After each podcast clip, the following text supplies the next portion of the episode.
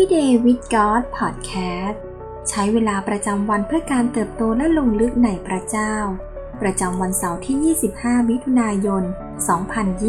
2022 ซีรีส์มีชีวิตที่เปลี่ยนแปลงด้วยการให้อภัยวันที่1การให้อภัย มัทธิวบทที่ 18 ข้อ 21-22 ขณะนั้นเปโตรมาทูลพระองค์ว่า องค์พระผู้เป็นเจ้า ข้าพระองค์ควรยกโทษให้พี่น้องที่ทำผิดต่อข้าพระองค์สักกี่ครั้ง ถึงเจ็ดครั้งเชียวหรือ พระเยซูตรัสตอบเขาว่า เราไม่ได้บอกท่านว่าเจ็ดครั้ง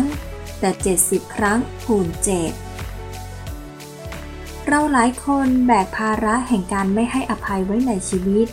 บางครั้งอาจเพราะเราไม่รู้ว่าจะให้อภัยอย่างไร บางก็เพราะเราไม่อยากที่จะปล่อยวางจากสิ่งที่ผู้อื่นพูดหรือกระทำต่อเรา การให้อภัยมิได้หมายความว่าสิ่งที่เกิดขึ้นนั้นเป็นเรื่องที่ยอมรับได้ แต่การไม่ให้อภัยนั้น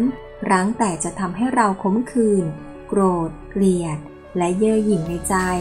และหากเราไม่ระวัง ความเจ็บปวดที่เกิดขึ้นในอดีต ก็อาจจะส่งผลและทำลายชีวิตของเราจากภายในได้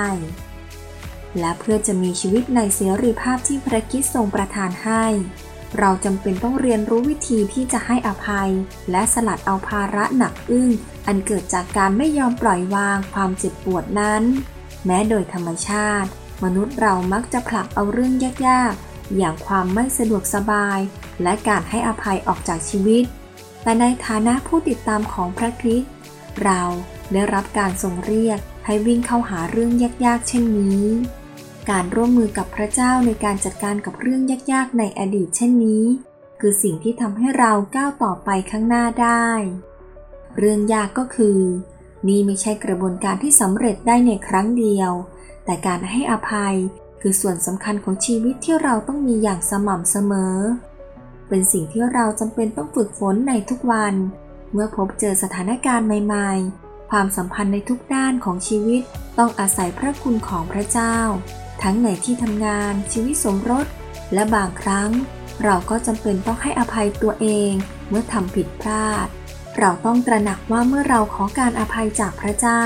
เราก็ไม่จำเป็นต้องยึดติดอยู่กับความผิดที่พระองค์ได้ทรงให้อภัยเราแล้ว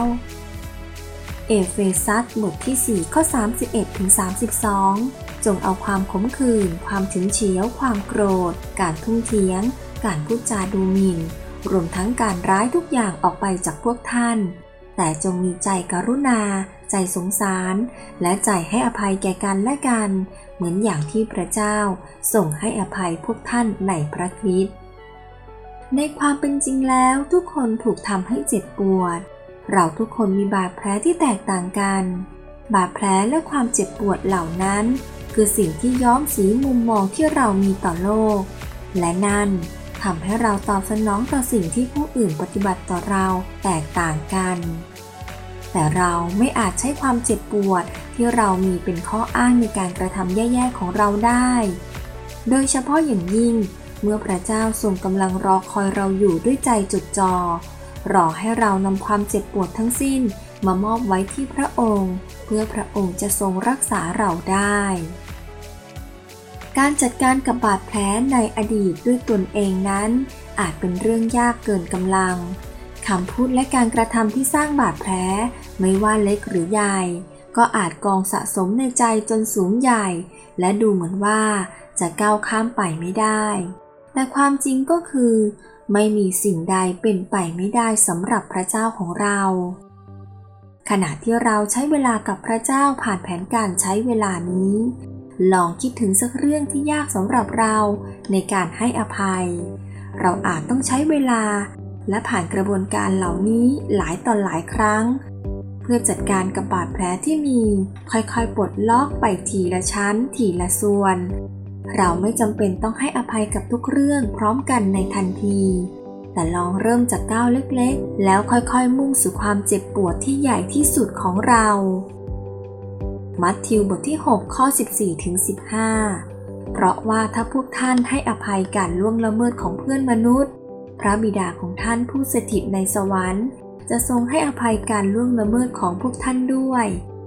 แต่ถ้าพวกท่านไม่ให้อภัยการล่วงละเมิดของเพื่อนมนุษย์ พระบิดาของท่านจะไม่ทรงให้อภัยการล่วงละเมิดของพวกท่านเหมือนกัน สิ่งที่ต้องใคร่ควรในวันนี้ เรื่องเล็กน้อยใดที่เราเลือกจะให้อภัยในวันนี้ เรื่องใดที่แม้ยากสำหรับเรา แต่วันนี้เราตั้งใจจะให้อภัยในที่สุด ให้เราอธิษฐานด้วยกันค่ะ พระเจ้าที่รัก เราขอบคุณพระองค์ผู้แสนดีและเปี่ยมด้วยพระคุณในชีวิตของเราอยู่เสมอ เราขอบคุณที่พระองค์ทรงรัก และอภัยให้แก่เราทั้งๆทที่เรายังเป็นคนบาป ขอทรงช่วยเราให้เลือกที่จะดำเนินชีวิตในเสรีภาพร่วมกับพระวิญญาณบริสุทธิ์ ขอทรงให้เราได้ร่วมมือกับพระองค์ เพื่อเราจะเปลี่ยนแปลงชีวิตตามน้ำพระทัยของพระองค์มากขึ้นในทุกวัน เราอธิษฐานในพระนามพระเยซู เอเมน